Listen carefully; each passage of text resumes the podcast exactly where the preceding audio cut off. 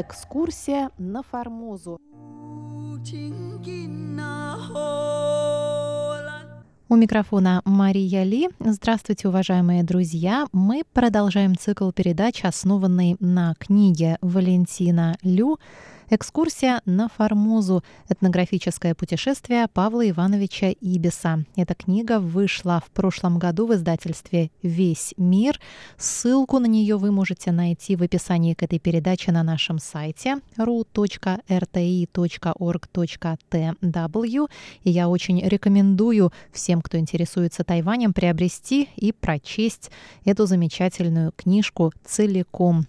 Ну, а мы в прошлый раз поставили Ибису трансвременной диагноз, точнее, это сделал Валентин Лю с помощью двух профессиональных врачей, врача-терапевта, кандидата медицинских наук Натальи Ивановны Никоновой из Севастополя и врача-хирурга Павла Михайловича Чегринского из Санкт-Петербурга. Оба доктора сошлись во мнении в том, что окончательный, точный диагноз рокового заболевания Ибиса – это сепсис, вызванный болезнью зубов, осложненный острым респираторным простудным заболеванием на фоне общего снижения иммунной системы.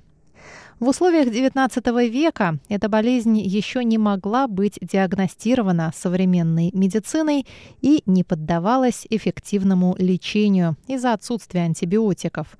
В связи с этим безвременная смерть прапорщика Ибиса была, к сожалению, предрешена.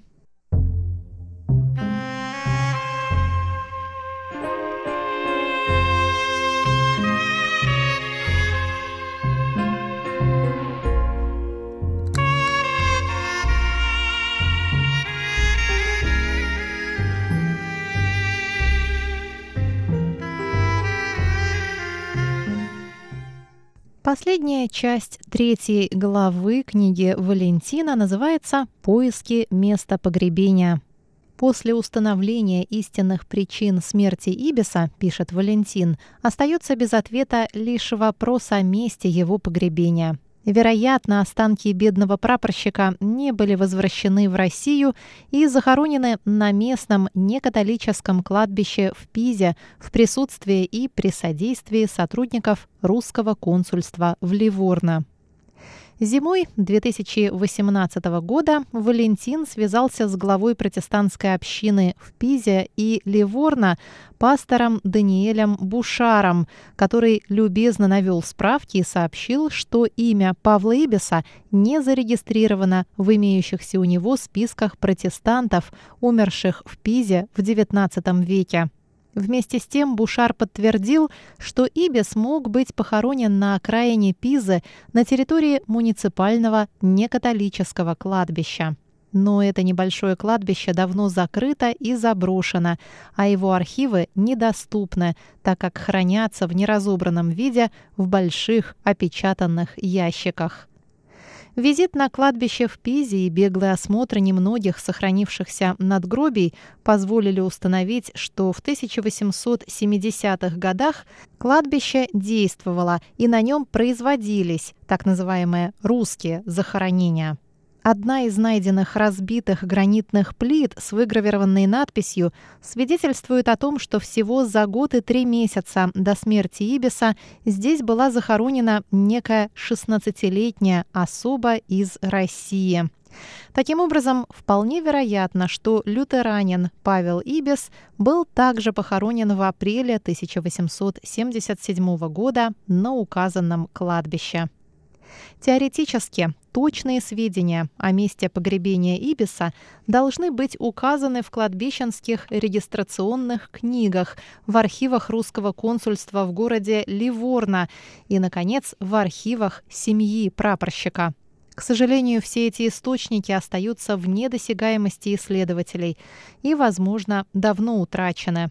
Если они все же сохранились и содержат соответствующие записи, то их выявление позволит поставить точку в вопросе о последнем пристанище, равно как и в короткой жизненной истории Павла Ивановича Ибиса.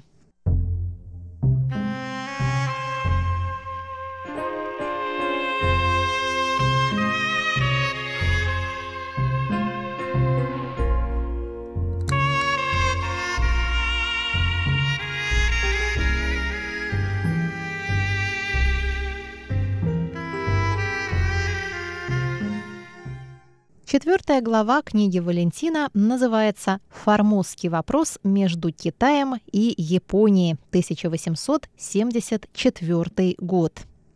В 60-х годах XIX века Тайвань или Формоза представлял собой далекую захолустную окраину Китайской империи – Принудительное открытие границ Китая после двух опиумных войн сделало доступным для иностранцев и этот малоизученный, лишь частично освоенный китайцами остров. Одним из первых россиян, использовавших возможность регулярно посещать Тайвань с техническими, разведывательными и научными целями, были крейсировавшие в Тихом океане военные моряки – об этом свидетельствует, к примеру, рапорт командира корвета «Рында», капитана второго ранга Сфурса Жиркевича, посетившего в 1862 году порт Дзилун. Далее цитата. 7 августа поутру для пополнения запасов топлива заходил в китайское селение Келюнг на северной оконечности острова Формозы, где, как кажется, наших судов еще не бывало. К началу 1870-х годов региональная роль острова заметно возросла, что нашло неожиданное отражение в остром международном конфликте, из-за которого остров попал в фокус внимания всей мировой общественности. Статья Павла Ибиса в журнале «Морской сборник» начинается следующими словами. Экспедиция японцев на Формозу и следующие за нею несогласия между Китаем и Японией обратили всеобщее внимание на этот остров. Как показала история, указанный конфликт стал лишь первым пробным шагом на пути к установлению японского господства на Тайване.